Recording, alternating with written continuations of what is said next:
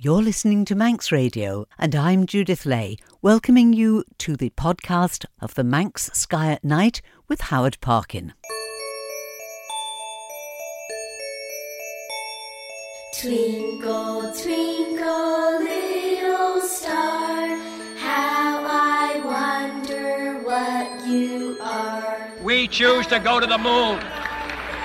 We choose to go to the moon in this decade and do the other things not because they are easy, but because they are hard.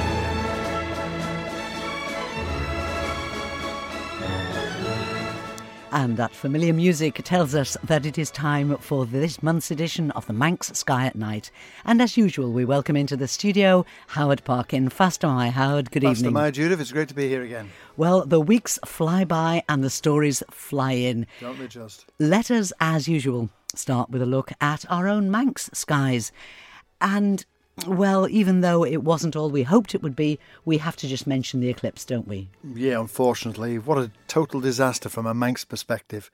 We had a partial eclipse of the sun, of course, two weeks ago now on the 10th of June. And um, I was all excited about showing people this, and we had a lecture booked at the Sound. We had an eclipse breakfast, and uh, it was a sellout event. I'm delighted to say there was over 80 people turned up, and we got there early. I got there about 8 o'clock, and we set up and got everything ready. You know, you couldn't even see the calf from the Sound, and at one point you couldn't even see Kitterland. And did it get any better? No, it stayed cloudy the whole time. We didn't see a thing. There was a couple that left halfway through, and I thought, oh dear, I've upset them, or they're bored or something. And it turned out they got a text message from a friend up in Andreas, and I believe they hot footed it from the sound up to Andreas.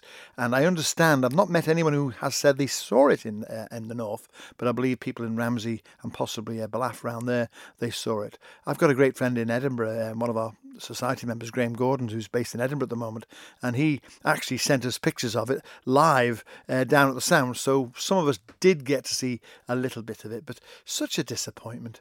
But you know, Judith, it reminds me way back in 2005 when we had the same thing happen, and uh, I was teaching at the college at the time, and I got a um, a newspaper cutting sent to me by Patrick Cowley. I still thank him when I see him uh, about a eclipse trip to Turkey the following March, March 06.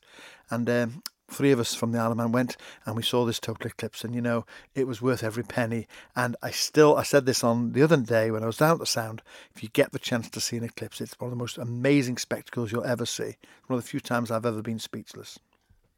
And that says quite a lot because you are no I, am meaning that seriously how you, you see you you have seen in the various countries that you've been to you've seen so many phenomena oh, yeah that for something to render you speechless just says how special it really it was is. breathtaking. It almost it was an emotional event. Yeah. It really is. It's absolutely incredible. Yeah. And we have got. I'm not sure the exact date because I wasn't expecting to talk about it today as much. Um, but um, there is an eclipse going across the top of Spain, 2025-26. Uh, that's certainly one to mark your calendars and your diaries for because we have another partial in October next year, but um, it'll be cloudy probably.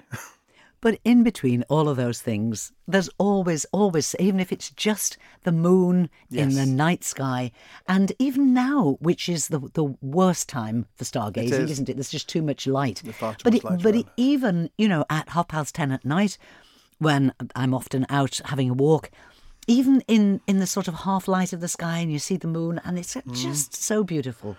Well, we've just had a supermoon a few days ago. Um, the supermoon, which we don't like, I think I mentioned this before, we don't like the expression, it's astrological in origin, but if it gets people looking at the moon, and when the moon rises over the eastern horizon, as it did the other night on Thursday, it's breathtaking. It really is fantastic. But I hope you all did my experiment I tell you all to do. It's not bigger on the horizon than it is anywhere else. Hold your little finger at arm's length, and you will cover the whole moon with your little finger supermoon it might be, but it's still very small in comparison to the size of the, the horizon we look at from the island. I got into quite a quite a deal of trouble recently trying to explain to somebody who was saying about it being bigger and smaller. I was explaining about that, and I got accused of being Um, too big for me boots. You know. oh know. dear, sorry, Judy. I just said it's one of the spin-off benefits of doing this program that I learn about all kinds of things, as well as making me follow any story that comes in the news that's got NASA in the word or or SpaceX or anything like that. The listeners don't know this, but Judith, you know, listeners, she gets every month she gets a list for me and she, she, she trips me up with some stories because I may have heard of most of them, but she's always finding one I haven't heard of. So there's a frantic flurry then to try and find out something about it. So it's great that Judith is so uh, keen to do this with me. So it's just fun. Thank you. But I think, Howard, that, that what we do, you've given me a much heightened interest as, as well as there's filling in all kinds of gaps in knowledge, but a heightened interest in what's going on in the sky, in the world of space. Good. And I'm sure that you're doing it for lots of other people. Hopefully. So another S word, solstice. Yes, the depressing news is that after last Tuesday, we're now heading backwards. We're going back towards winter now. We've had the longest day, that has been and gone, and we're now heading back towards the winter solstice, which will, of course, occur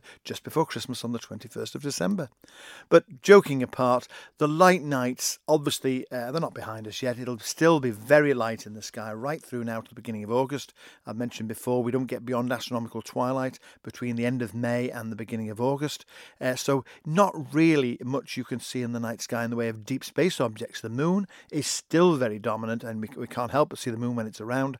But the other great thing we can see now, and getting higher and higher each day, not setting until about half past ten at night, is the brilliant planet Venus. Venus is getting higher and higher and higher, and it really is becoming quite noticeable now. If you look towards the western sky after the sun's gone down, you'll see this bright object, unmistakably the planet Venus.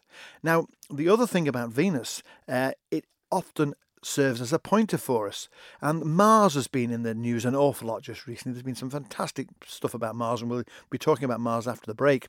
But if you want to see Mars, it's very faint now. It's difficult to spot. It's in a light sky. But on the 13th of July, they are literally going to be very, very close to each other. The two planets are going to be just half a degree apart. They're going to be as far apart as the width of the moon. So you look for Venus, a very bright Venus, and it depends what time you look and everything else because the motion of these two is quite apparent over a period of hours. Um, just look at, find Venus for yourself and look for this faint star. You'll probably need binoculars and look for this faint star, which will be much, much fainter and it'll have a red tinge to it. That's the planet Mars. The planet where at the moment we've got helicopter flying on it, we've got three rovers roving around on it, we've got spacecraft orbiting it. You know, Mars is the only planet we know that's inhabited by robots. I can believe it. I can. Believe, I am. I am firmly of the belief that they're going to have to ration the number of things going up into space because it's just going to be, or, or install traffic light system or something. Well, just uh, joking apart, Judah, that is a serious problem. The amount of objects in low Earth orbit, in particular, are causing a problem because you don't. You launch a satellite. Imagine you've got a satellite, and the, the most common way to describe a satellite is a fridge. Imagine a fridge with wings on, the wings of the solar panels. That's the average size of the normal satellite these days. To get that up there, you've got the, the payload um, motor, which puts it in its required orbit. You've got the fairing on the spacecraft, um, the rocket, and all this debris is up there as well. And it's orbiting the Earth. Eventually, it re enters and burns up. But in the meantime, it's traveling at 17 odd thousand miles an hour to keep it up there. And if a tiny piece of um, debris could strike another spacecraft, it can cause serious problems. They move the International Space Station at regular intervals. They move it to make sure they don't get hit by things, and they have what they call a baffle shield on the uh, space station. It's very clever. It's just a, a piece of aluminium that is set back a few inches, I think, away from the main hull, and of course, anything small hits it. The, the energy dissipates immediately on this shield and it doesn't do, do any damage to the hull. That said, they've still had a puncture not long ago, which uh, caused a problem. So they've got to be careful. It is a major problem. Mm. Yes, I, I think we need to keep it into perspective, and we sometimes there are unfortunate stories in the media about something, you know, the size of London that's going to, to hit the earth. That kind of thing. The, the danger to the earth is is remote. It's minimal, yeah. But but it's how it's going to is is this ultimately going to develop, disturb ecosystems by, by what it might be doing in the atmosphere? It's it's a tricky one, isn't it? it? It is, and obviously as we, we get more and more dependent on the technology, and we need the spacecraft, and we need the the things they send down to us. I mean, there's a thing I read not long ago about if we had a day without spacecraft access to spacecraft, the amount of things that would crash, not least would be the internet. And okay, we might think, okay, we can't look up on Google what what's going on, but the banking systems, the air traffic control systems, security systems, you name it, we are so dependent now. And uh, don't get me going on my other hobby horses when the sun erupts what we call a coronal mass ejection, and it coincides with the Earth's uh, place in the solar system when it reaches it. Um, that could cause problems, and uh, we need to be aware of these things, but being aware is one thing, but doing something about it is a bit more difficult. It is. Um, it's it's holding everything in a very delicate balance, and because everything's moving on. Once upon a time, a, a single space story was quite notable, wasn't it? Now, as you're saying, there's something happening every day. All the time, yeah. We need to kind of hold the whole thing in balance and remember uh, at the- at the core of it is is a very wonderful, precise, beautiful, complex system Very much. that we disturb at our peril. We do absolutely. I think we're more we're more environmentally aware now than we ever were, and I attribute that to the space age. Uh, lots of people attribute the, the growth of global consciousness to the pic- pictures of the Earth from the Moon with Apollo 8 in 1968. It didn't matter when we saw it from a spacecraft. When we saw the Moon from a spacecraft orbiting the Moon, uh, we did the Earth, sorry, from the Moon. We we didn't think much of it. But when the Apollo 8 astronauts saw that Earth rise, that just it was a pivotal moment to me in the exploration of space and the awareness of the fragility of our planet. Right, we will, as you say, we'll be talking uh, later in the programme about Venus and about Mars as well.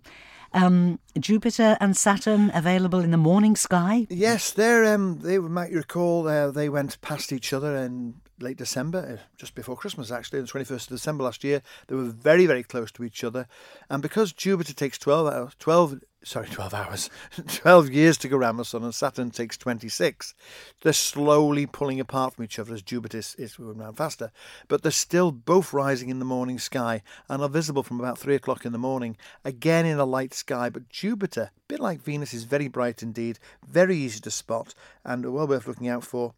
It rises about five hours before sunrise at the beginning of July, so you've got plenty of chances to see it. So if you are a, you are an early riser, um, it's probably going to be coming up about one, two o'clock in the morning. And uh, Saturn, not far away from it, lower right of it, you've got Saturn, fainter, yes, but both of them well worth looking at. And it's just the procession of the planets across our sky that the ancient astronomers realised all those centuries ago that made them realise that the Earth was so special leads back to what we were talking about a moment ago. Noctilucent clouds. Yes, there's been quite a few people spotted noctilucent clouds recently. Um, these are the sort of thing that if you've never seen them, you wouldn't know what you're looking at. But when you see them for the very first time, you think, wow, what on earth's that? And that these are these silvery, bluey white clouds that are very, very high up in the atmosphere. It is practically dark. It's as dark as it gets. We're looking around midnight, one o'clock in the morning time, and they're always in the sunrise, sunset sky or the sunrise sky. So they, they drift literally across the sky from west to east. Um, and they're just clouds that are so high up that they're illuminated by the sun, which is still shining on them. Uh, all sorts of theories about their origins. Some people say they're caused by meteoric dust um, in the upper atmosphere. Some say they're a feature of global warming. So the analysis and the examining of these is quite special. But they really are quite beautiful. Strictly speaking, they're an atmospheric effect, and astronomy covers everything that we see in the sky, whether it's aurora, whether it's meteors, or whether it's noctilucent clouds. But oh, because it's uh, so light at the moment, it's well worth looking for these these silvery clouds. They really are quite beautiful, and uh, I had only seen them myself um, literally a few years ago. I'd never seen any. I think it was 2015. And I remember thinking, I've never seen these. What's all the fuss about them? And then when we saw them, I thought, wow, they really are spectacular. I haven't seen any myself this year yet, but um, I'll certainly be giving it a look over the next few weeks. Your music choice this week, Howard, is something a little bit different. Uh, Well, I thought that. I thought, believe it or not, we do plan this, listeners. We do actually plan this. And uh, Judith and I get together, and I email Judith and vice versa. And we try to come up with a song that is always space related. That's one thing we've always done. And I was racking my brains um, whether we'd used this one before. Because uh, in the second half of the programme, we're going to be talking about the Chinese space effort. Uh, So, as a child growing up, I'm sure lots of people saw the film 2001. We know the lovely connections with Stanley Kubrick's daughter, Katerina, who came here a couple of years ago. The film 2001 had within it probably the most pivotal moment or iconic moment of a space station orbiting in space. It was a wheel going round in space, and they played this music to it. And I never think of it now as a, a, a waltz by Strauss. I always think of the Orion spacecraft, ironically, the new spacecraft that NASA are launching, heading towards the space station to this music.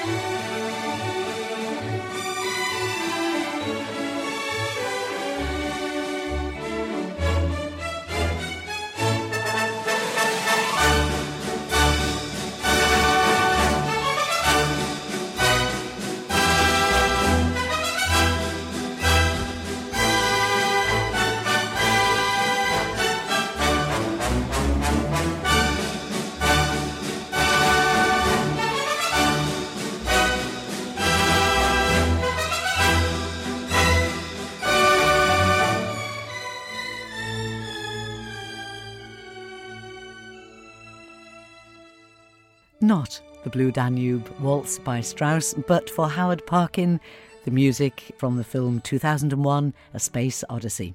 Howard Parkin, our astronomer in residence, joining us in the studio for this month's edition of the Manx Sky at Night. And as we customarily do in the second half of the programme, we're having a look at what's happening in the world of space.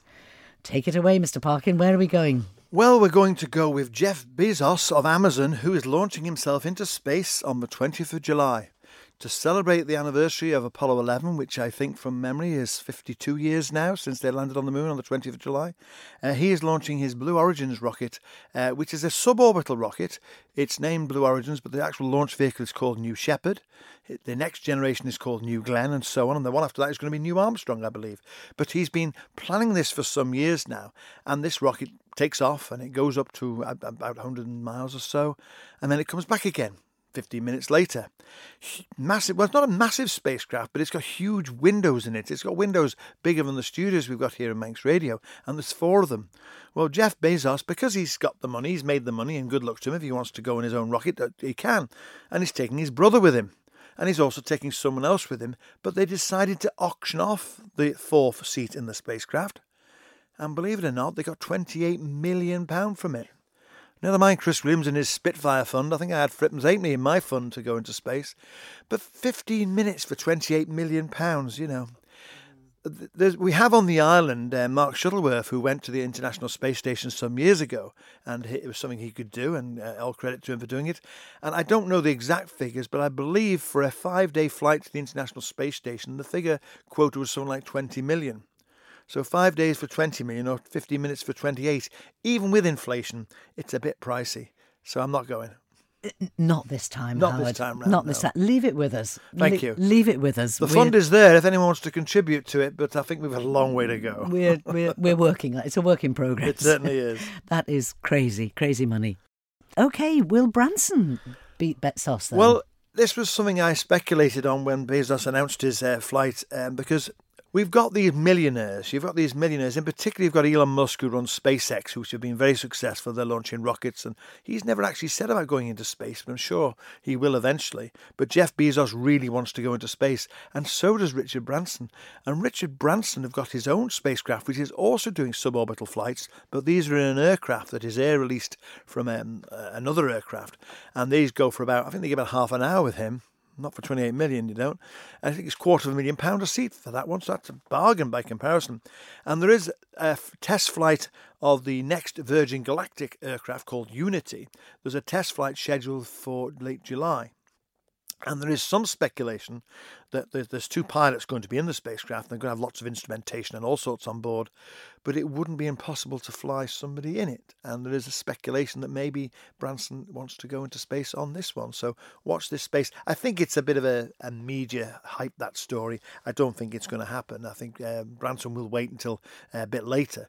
But it's accelerating. The whole commercial space exploration is, is really accelerating, and I'm struggling to keep up with it. Only a few days ago, NASA announced that they're looking now at some private citizens to go up to the International Space Station. Companies can pay for people to go up to the space station in 2023 24 um, on a proper, it'll be a SpaceX spacecraft, probably up to the ISS. Um, and if there's a, a reason to do it for uh, manufacturing or for um, medical reasons or something like that, um, they're looking seriously into it and they've invited people to apply for it.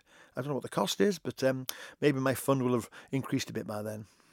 Well, yeah, maybe so. But it just, you know, kind of joking aside, listening to what you're saying there, it's sounding very much as though they're going to try and develop the International Space Station as a, as a research centre. Well, it always is. It always has been, and that's what it was built Yeah, for. I mean, hmm. commercially. Well, the problem is the space station is getting old, and there's there's talk about decommissioning it in about 2027, something like that. And there's issues with the Russians and the Americans cooperating because the political um, environment is not as good as it was. But you've got the Artemis um, team, which is another private commercial um, enterprise now, who are going to launch their own modules to the space station, attach them to the ISS, and when they've got all the modules built and attached to the ISS, because it's like adding an extension to your house, but then you knock down the rest of your house and live in the extension. That's what they're going to do when the space station is decommissioned, and they're going to separate the Axiom space station away from it, and it's going to be a free flying commercial space station. just you just can't keep up with it. It's just incredible. It, it is. It is mind-boggling, isn't it? Really Certainly is, is. mind-boggling. Now we said that that we would be talking about Venus and Mars again in, Mm. in this bit of the program. The Chinese rover, how's that doing? Doing very well indeed. The Shenzhou rover is doing very, very well indeed. And there's a fantastic photograph that they've just taken. They got this. They, they're always doing this now. They get these rovers to take uh, selfies of themselves, and then they cobble them together using Photoshop or the equivalent. And they've got a wonderful picture of this this rover sitting on the moon next to its lander, the one that the ramp it rolled down the ramp onto. And it's a wonderful picture. You you couldn't make it up. Some no doubt will say they did make it up, but it is genuine, and it's a wonderful picture of this little rover um, stood there or s- smiling at the camera, um, which it took itself, and uh, it's just a great picture. And this whole um, mission. It has been downplayed in the media a lot because it's Chinese. If it had been the Americans or the Europeans, I'm sure there'd been far more publicity about it. But it is an amazing achievement by the Chinese to do this, and um, it's they're only the third nation to get a spacecraft onto the, onto the surface of Mars, and um, they've got all sorts of plans to do other things, which leads me nicely into our our Blue Danube we played a moment ago because they've launched a few months ago now. I think it was last year actually. They launched their space station, and they're about to launch a crew uh, to their space station. It's their first crewed mission to into space for four and a half years what the Chinese have been doing is not launching regularly, but waiting until they've got um, everything ready for it. And they're going to launch this spacecraft with three or four people on board, and they're going to dock with the um, the Chinese space station Tiangong Two, I think it's called. And uh, incidentally, you can see it from the Isle of Man, or you may be able to see it from the Isle of Man once they go up. So that's something we'll have to look into. Um, that's meant to happen in July as well. So everything's happening in July, Judith. Well, just When we're quiet. just just just everything happening. I I mean, this whole idea of a few moments ago, we're talking about the cost of going into space as though it were booking, uh, uh, you know, flights to Spain or or Portugal or whatever. You know, oh, this is half a million and this is really, you know, oh, and that's not good value. They're they're, they're bizarre conversations that, that we're now that we've now moved into, and um and yeah, it is just such a fast changing picture. Well, I, I liken it to flight. I mean, I was my, my, my own grandmother was born in 19, 1900, I think she was born. She saw the first flight to landing on the moon in her lifetime of 100 years. Yeah. And we're only 50 years since they first landed on the moon, and now we're talking about commercial spaceflight. Yes, you've, you've got to have 28 million or whatever the figure might be, but um, I think in the next 50 years, I think spaceflight will be. I won't say as, as common as going to Spain or somewhere on holiday, uh, but I certainly think that the, the frontier of going into space for commercial reasons and possibly even for tourism is something that's going to happen. And there's plenty of people out there who are prepared to invest in it, and there's all sorts of plans. So watch this space, literally. Missions to Venus. Now, I'd Yeah. spotted in the news that NASA uh, is announcing two new missions Mm. to Venus. Um, particularly interested, well, that's uh, generally, I suppose this is true of all of the missions, looking at the atmospheric and geological conditions. So tell us a bit more about Well, that. Howard. Venus is a fascinating planet. It's nearer to the sun than us. It's only 72 million miles away from the sun. We're 93 million miles away from the sun. But it's pretty well an Earth twin. It's very similar in size. But after that, it's totally different. It's the most inhospitable place in the solar system. It's got completely shrouded in clouds, which are rain, sulfuric acid rain. We've had these analogies before. But what is fascinating the scientists, the geologists in particular, is how did Venus get to be like that? Yes, we're fascinated with Mars, and we understand a lot more about Mars now. We understand that Mars lost its atmosphere, it did have surface water, and that evaporated when the atmosphere was lost. But on Venus, we've got the opposite effect. Why has it got such a thick atmosphere? And one of the fascinating things going back to my geology days when I was at university was that they don't think there's plate tectonics on Venus. And the plate tectonic activity of the continents drifting around, uh, which they do on the Earth very slowly, but they do drift, um, is one of the fundamental features of how the Earth evolved. That does not appear to be the case on Venus. So, has it been locked in by some reason, by excessive heat, by excessive pressure, uh, by the way it formed? Um, we just don't know. There's lots of speculation as to what Venus is like, and we haven't been back to Venus since 30 years, since the NASA sent their Magellan spacecraft there to orbit Venus. Very hostile surface on Venus, so not easy to get to the surface. The Russians have done it successfully. Um, so what NASA have done, they said, right, it's time to look at Venus again, and they're sending these two spacecraft to Venus in a few years' time. I think 2027 is by the time they'll get there. And only a few days ago, the European Space Agency announced that they're going to send a spacecraft to Venus. So we've gone to Mars with our robots and everything else. Now we're going to go to Venus. So You never know. You, ne- you can't keep up with it. But it does sound, from what you say, as though there are fascinating secrets to be discovered Mm. there in, in on Venus. What did fascinate people about Venus last year was they actually discovered the um, in the upper atmosphere of Venus some molecules that indicate that possible biological life could exist. When I say biological life, I'm talking about uh, amoeba or bacteria or something like that, uh, not little green men or anything stupid like that. But um, there is speculation that the conditions in the upper atmosphere of Venus may be uh, indicative of, uh, of life being able to survive. Uh, which would be, but then again, you, you turn that round to looking at the deep ocean trenches of the Earth, and we've got these nematodes and things like that living in very hostile conditions on the Earth. So why not on Venus as well? Right, lots of questions. Which nicely brings us round to what I think, unfortunately, is going to be our final story for, for the programme, and something that I spotted. We're, we're often people challenge the amount of money that's spent on space exploration. do, unfortunately. a- and don't really realise that what we learn for everyday living, how much of it comes from space exploration. And I was fascinated by this story. Again, it's a NASA story, and something that happened a few weeks ago that they launched 128 baby bobtail squids up to the right, yes. International Space Station. And they sent them up because they've got a very similar immune system to ours, and they want to see the effects of space, uh, uh, being in space, Mm. on the immune system.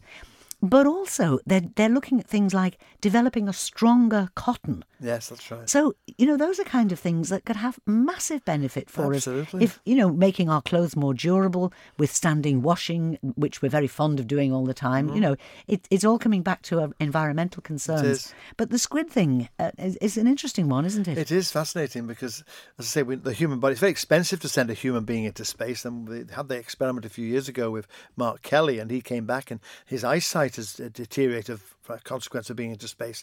Um, yes, we know your bone mass changes, so they do all this rigorous exercise. If you're on the space station, you've got to do two hours of exercise a day.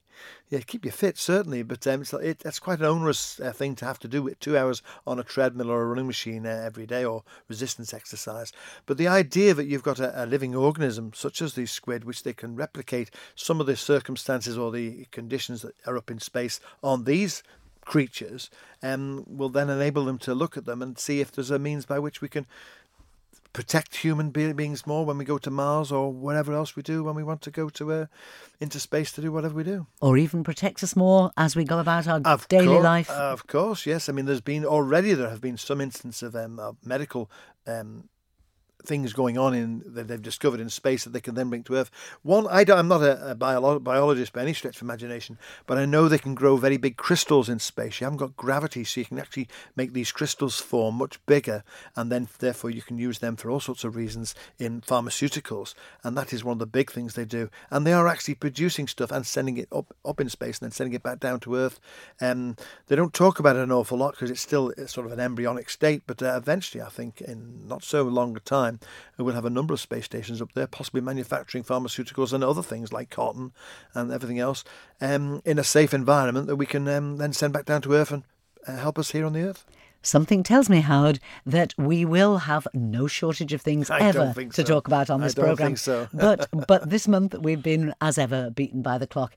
Howard Parkin, astronomer in residence. Thank you very much indeed for joining us for this month's edition of the Manx Sky at Night here on Manx Radio. Thank you very much, Judith, and good night to you. Faster my Howard.